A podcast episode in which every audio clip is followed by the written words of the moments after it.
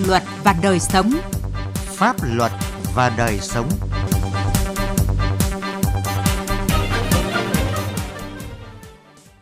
Kính chào quý vị và các bạn. Lợi dụng các nền tảng mạng xã hội và sự phát triển của công nghệ 4.0, các hình thức đánh bạc và tổ chức đánh bạc trên không gian mạng đang có xu hướng nở rộ trong những năm gần đây. Cần có những giải pháp nào để ngăn chặn loại tội phạm này? Nội dung này sẽ được đề cập trong chương trình Pháp luật và đời sống hôm nay. Pháp luật đồng hành.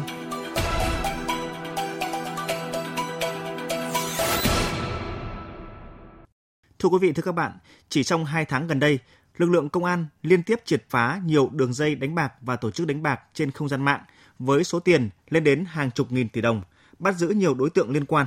Dù vậy, hình thức đánh bạc online vẫn tiếp tục diễn ra công khai với thủ đoạn ngày càng tinh vi, bất chấp những quy định của pháp luật. Vì sao những đường dây đánh bạc online hàng chục nghìn tỷ đồng bị triệt phá nhưng vẫn nở rộ? Bài viết sau đây của phóng viên Đài Tiếng nói Việt Nam phần nào giải đáp thực trạng này. Ngày 7 tháng 11 vừa qua, Cục An ninh mạng và Phòng chống tội phạm công nghệ cao, Bộ Công an phối hợp với Công an huyện Gia Lâm, Hà Nội triệt phá đường dây tổ chức đánh bạc trên không gian mạng với giao dịch 14.000 tỷ đồng do Phạm Công Anh, trú tại thành phố Lạng Sơn, tỉnh Lạng Sơn cầm đầu. 23 đối tượng trong đường dây cờ bạc này đã bị bắt giữ. Trước đó ít ngày, một đường dây đánh bạc khác với số tiền giao dịch lên đến hàng trăm nghìn tỷ đồng do Trần Tuấn Thành, trú tại quận Cầu Giấy, Hà Nội cầm đầu cũng bị Cục Cảnh sát Hình sự, Bộ Công an triệt phá. Để qua mặt cơ quan chức năng, ông trùm đường dây cờ bạc này đã tạo vỏ bọc là một doanh nhân thành đạt trong lĩnh vực truyền thông, lập trình máy vi tính có tiếng tại Hà Nội. Các đường dây cờ bạc hàng chục đến hàng trăm nghìn tỷ đồng liên tiếp bị triệt phá trong một thời gian ngắn, khiến dư luận bàng hoàng, lo lắng. Ông Chu Việt Đáp ở huyện Thái Thụy, tỉnh Thái Bình bày tỏ, các đường dây cờ bạc này nếu không bị triệt phá kịp thời sẽ gây nhiều hệ lụy cho xã hội, ảnh hưởng đến an ninh trật tự địa phương và hạnh phúc của mỗi gia đình. Lực lượng công an chúng ta đã phá được những cái vụ đánh bạc, số tiền nó lên tới hàng ngàn tỷ. Chúng tôi nghe chúng tôi cũng thấy giật mình, bởi vì nếu như thế này rất là nguy cơ cho xã hội. Vì khi đã dũng vào cái con đường cờ bạc, sinh ra lắm hệ lụy lắm. Cờ bạc rồi là nợ nần, rồi là thanh toán lẫn nhau. Thế rồi về những gia đình là không khéo là cũng tan vỡ. Thế rồi sinh ra là trộm cắp, rồi cướp giật. Chúng tôi cũng nghĩ là chúng ta phải tăng cường trấn áp mạnh hơn nữa, triệt phá những hiện tượng cờ bạc này đi để giữ bình yên cho xã hội. Lợi dụng các nền tảng mạng xã hội và sự phát triển của công nghệ thời 4.0, các hình thức đánh bạc và tổ chức đánh bạc trên không gian mạng đang có xu hướng nở rộ trong những năm gần đây. Người chơi chỉ cần thao tác trực tiếp trên điện thoại có kết nối Internet là có thể truy cập vào các trang web đánh bạc một cách công khai, dễ dàng. Trung tá Nguyễn Hoàng Hà, Phó trưởng phòng hướng dẫn điều tra tội phạm công nghệ cao và có yếu tố nước ngoài, Cục Cảnh sát Hình sự, Bộ Công an cho biết, các đối tượng tổ chức đánh bạc trên không gian mạng luôn có những chiêu trò mới để lôi kéo người chơi. Hiện nay thì có một số các phương thức thủ đoạn mới như là các cái sàn giao dịch nhị phân. Đây là các sàn giao dịch nhị phân trá hình, hoạt động tổ chức đánh bạc dưới hình thức tài xỉu. Ngoài ra còn các sàn giao dịch tài chính Forex, nhưng mà thực chất đây là hoạt động đánh bạc trên không gian mạng.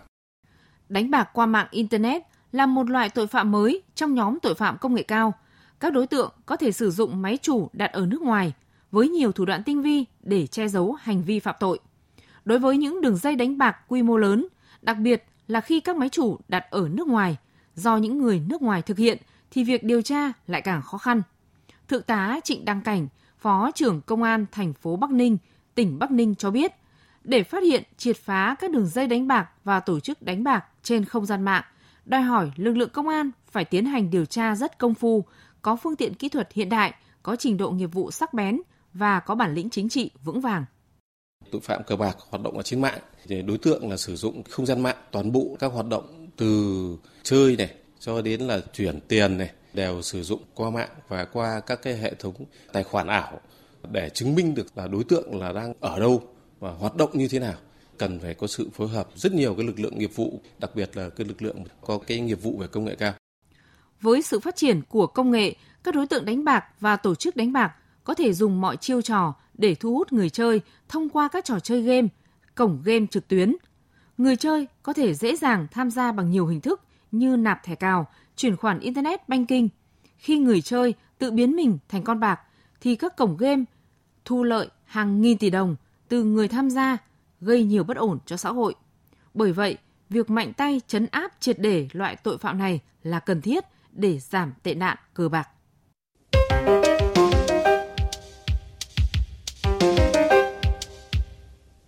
Thưa quý vị, thưa các bạn, để nâng cao hiệu quả công tác đấu tranh phòng chống tội phạm sử dụng công nghệ cao, Quốc hội, Chính phủ cùng các bộ ngành chức năng đã ban hành sửa đổi bổ sung nhiều văn bản pháp luật và hướng dẫn thi hành.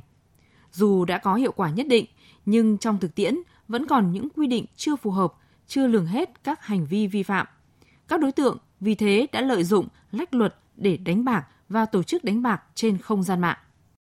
Điều 26 Nghị định 167 năm 2013 của Chính phủ quy định, đối với hành vi rủ rê, lôi kéo người khác đánh bạc có thể bị xử phạt hành chính từ 5 đến 10 triệu đồng, thậm chí có thể bị truy cứu trách nhiệm hình sự. Điều 321, 322 Bộ luật Hình sự năm 2015 sửa đổi bổ sung năm 2017 quy định về đối tượng đánh bạc, tội tổ chức đánh bạc hoặc gá bạc tuy đã cụ thể, rõ ràng.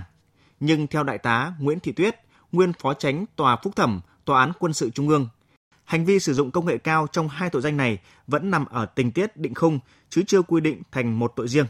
Vì vậy, mức độ răn đe chưa cao, chưa phù hợp với tính chất, mức độ của tội phạm. Đánh bạc qua mạng, tổ chức đánh bạc qua mạng với một cái số lượng người tham gia rất là lớn, số tiền mà các cái đối tượng tham gia vào việc đánh bạc lên đến hàng ngàn tỷ đồng. Tính chất mức độ gây thiệt hại cho xã hội quá lớn. Cái việc đánh bạc này nó còn mang cái tính quốc tế rất là cao, dẫn tới là chính là tài sản trong nước bị chảy ra nước ngoài rất là nhiều. Cho nên tôi đề nghị phải sửa đổi luật hình sự theo hướng là quy định cái tội đánh bạc và tổ chức đánh bạc sử dụng công nghệ cao ấy là một cái tội riêng với cái khung hình phạt, mức hình phạt cao hơn để bảo đảm cái sự răn đe. Nhìn nhận vấn đề ở một góc độ khác, luật sư Nguyễn Thế Truyền, Công ty luật Thiên Thanh, Đoàn luật sư Hà Nội phân tích, bản chất của cờ bạc là thắng thua bằng tiền. Vì vậy, cơ quan chức năng cần phải quản lý chặt chẽ nguồn tiền ra vào trên hệ thống điện tử. Đồng tiền mà tham gia vào mà không rút ra được thì không ai tham gia chơi. Vậy hãy quản lý chặt những cái đoạn khi nó chuyển đổi, chẳng hạn như các ví điện tử, các cổng trung gian thanh toán hay liên quan đến các mua bán chuyển tiền qua đồng tiền điện tử. Thì ở đây đồng tiền điện tử của ta chưa rành mạch rõ ràng. Các cổng trung gian thanh toán đang buông lỏng quản lý. Bạn sẽ thấy trong thời gian vừa rồi một hiện tượng đi mua thu gom rất nhiều các chứng minh thư trôi nổi trên thị trường để mở tài khoản, chuyển tiền chạy lòng vòng. Vậy thì khi phát triển các tài khoản cá nhân cần phải một sự phối hợp đồng bộ từ bên ngân hàng, bên an ninh và bên quản lý về mặt viễn thông. Để ngăn chặn đối tượng lợi dụng không gian mạng, thực hiện hành vi đánh bạc và tổ chức đánh bạc thì cần thực hiện đồng bộ các giải pháp, trong đó tập trung vào các giải pháp về cơ chế chính sách, pháp luật, công nghệ.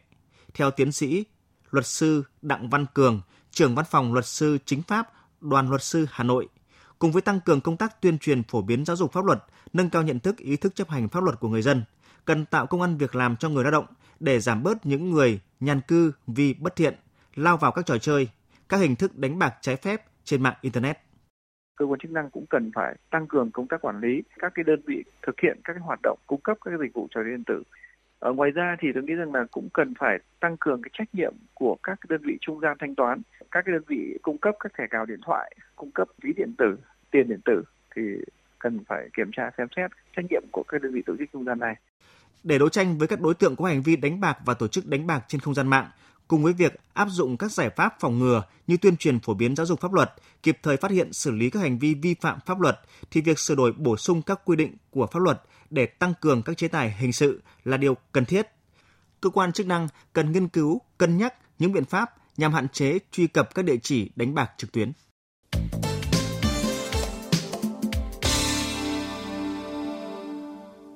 Thưa quý vị, thưa các bạn, liên quan đến các đường dây cờ bạc khủng trong thời gian gần đây, cơ quan điều tra đã khởi tố hàng chục đối tượng cầm đầu về tội tổ chức đánh bạc hoặc đưa hoặc sử dụng trái phép thông tin mạng máy tính, mạng viễn thông. Câu hỏi đặt ra là những người tham gia chơi bạc trong những đường dây này sẽ bị xử lý ra sao? Theo các chuyên gia pháp luật, trong các vụ án cờ bạc này có hai nhóm tội phạm chính gồm tội tổ chức đánh bạc, Điều 322 Bộ luật Hình sự liên quan tới những đối tượng cầm đầu điều hành đường dây, các đại lý đã khởi tố bị can và bắt tạm giam. Tội đánh bạc, điều 321 Bộ luật hình sự gồm những người có tài khoản tham gia đánh bạc có thể thua hoặc được trả thưởng. Như vậy, có thể hiểu hàng triệu tài khoản tham gia vào việc đánh bạc trá hình qua mạng đã nộp tiền để đánh bạc thông qua hình thức như nộp thẻ cào điện thoại hoặc thẻ game, thậm chí là nộp tiền qua tài khoản ngân hàng. Tuy có hàng triệu tài khoản, nhưng cũng không thể xác định đó là hàng triệu người, vì mỗi người có thể đăng ký nhiều tài khoản khác nhau trên cổng game. Theo quy định tại Điều 321 Bộ Luật Hình sự, nếu tài khoản nào có giao dịch nộp tiền, được thua số tiền trên 5 triệu đồng trong tài khoản để đánh bạc online, thì đều có thể bị xử lý hình sự. Đối với những tài khoản dưới 5 triệu đồng thì bị xem xét xử lý hành chính. Trong các vụ án này, cơ quan điều tra cần xác minh rõ các giao dịch nộp tiền bằng thẻ cào, thẻ game hay qua tài khoản ngân hàng là bao nhiêu số tiền được thua của từng tài khoản. Điều này sẽ mất rất nhiều thời gian và khó khăn trong việc xác định chủ tài khoản vì hầu hết đăng ký qua mạng. Do phải mất nhiều thời gian, công sức để xác minh số lượng tài khoản lớn nên sẽ ảnh hưởng đến thời hạn điều tra của các đối tượng đã bị khởi tố. Vì vậy, cơ quan điều tra có thể tách vụ án, trước mắt có thể hoàn tất điều tra, đưa ra truy tố các đối tượng đã bị khởi tố về tội tổ chức đánh bạc. Chương trình Pháp luật và đời sống hôm nay xin dừng tại đây. Chương trình do biên tập viên Quang Chính thực hiện. Xin kính chào và hẹn gặp lại quý vị.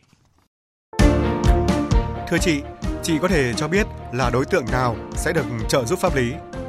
Vâng, theo quy định của Luật trợ giúp pháp lý năm 2017 thì đối tượng được trợ giúp pháp lý miễn phí bao gồm người có công với cách mạng, người thuộc hộ nghèo, trẻ em, người dân tộc thiểu số cư trú ở vùng có điều kiện kinh tế xã hội đặc biệt khó khăn, người bị buộc tội từ đủ 16 tuổi đến dưới 18 tuổi, người bị buộc tội thuộc hộ cận nghèo và một số nhóm người có khó khăn về tài chính gồm có cha đẻ, mẹ đẻ, vợ, chồng, con của liệt sĩ và người có công nuôi dưỡng khi liệt sĩ còn nhỏ, người nhiễm chất độc da cam, người cao tuổi, người khuyết tật, người từ đủ 16 tuổi đến dưới 18 tuổi là bị hại trong vụ án hình sự, nạn nhân trong vụ việc bạo lực gia đình, nạn nhân của hành vi mua bán người theo quy định của Luật phòng chống mua bán người, người nhiễm HIV.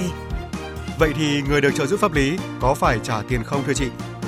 Nếu họ là người được trợ giúp pháp lý thì sẽ được trợ giúp pháp lý mà không phải trả tiền, lợi ích vật chất hoặc lợi ích khác. Vậy chị có thể cho biết là làm cách nào để liên hệ với Trung tâm trợ giúp pháp lý nhà nước? Anh hãy tìm địa chỉ liên hệ và số điện thoại của Trung tâm trợ giúp pháp lý nhà nước theo những cách sau đây. Thứ nhất là truy cập danh sách tổ chức thực hiện trợ giúp pháp lý, người thực hiện trợ giúp pháp lý trên cổng thông tin điện tử Bộ Tư pháp hoặc trang thông tin trợ giúp pháp lý hoặc trang thông tin điện tử của Sở Tư pháp tỉnh, thành phố.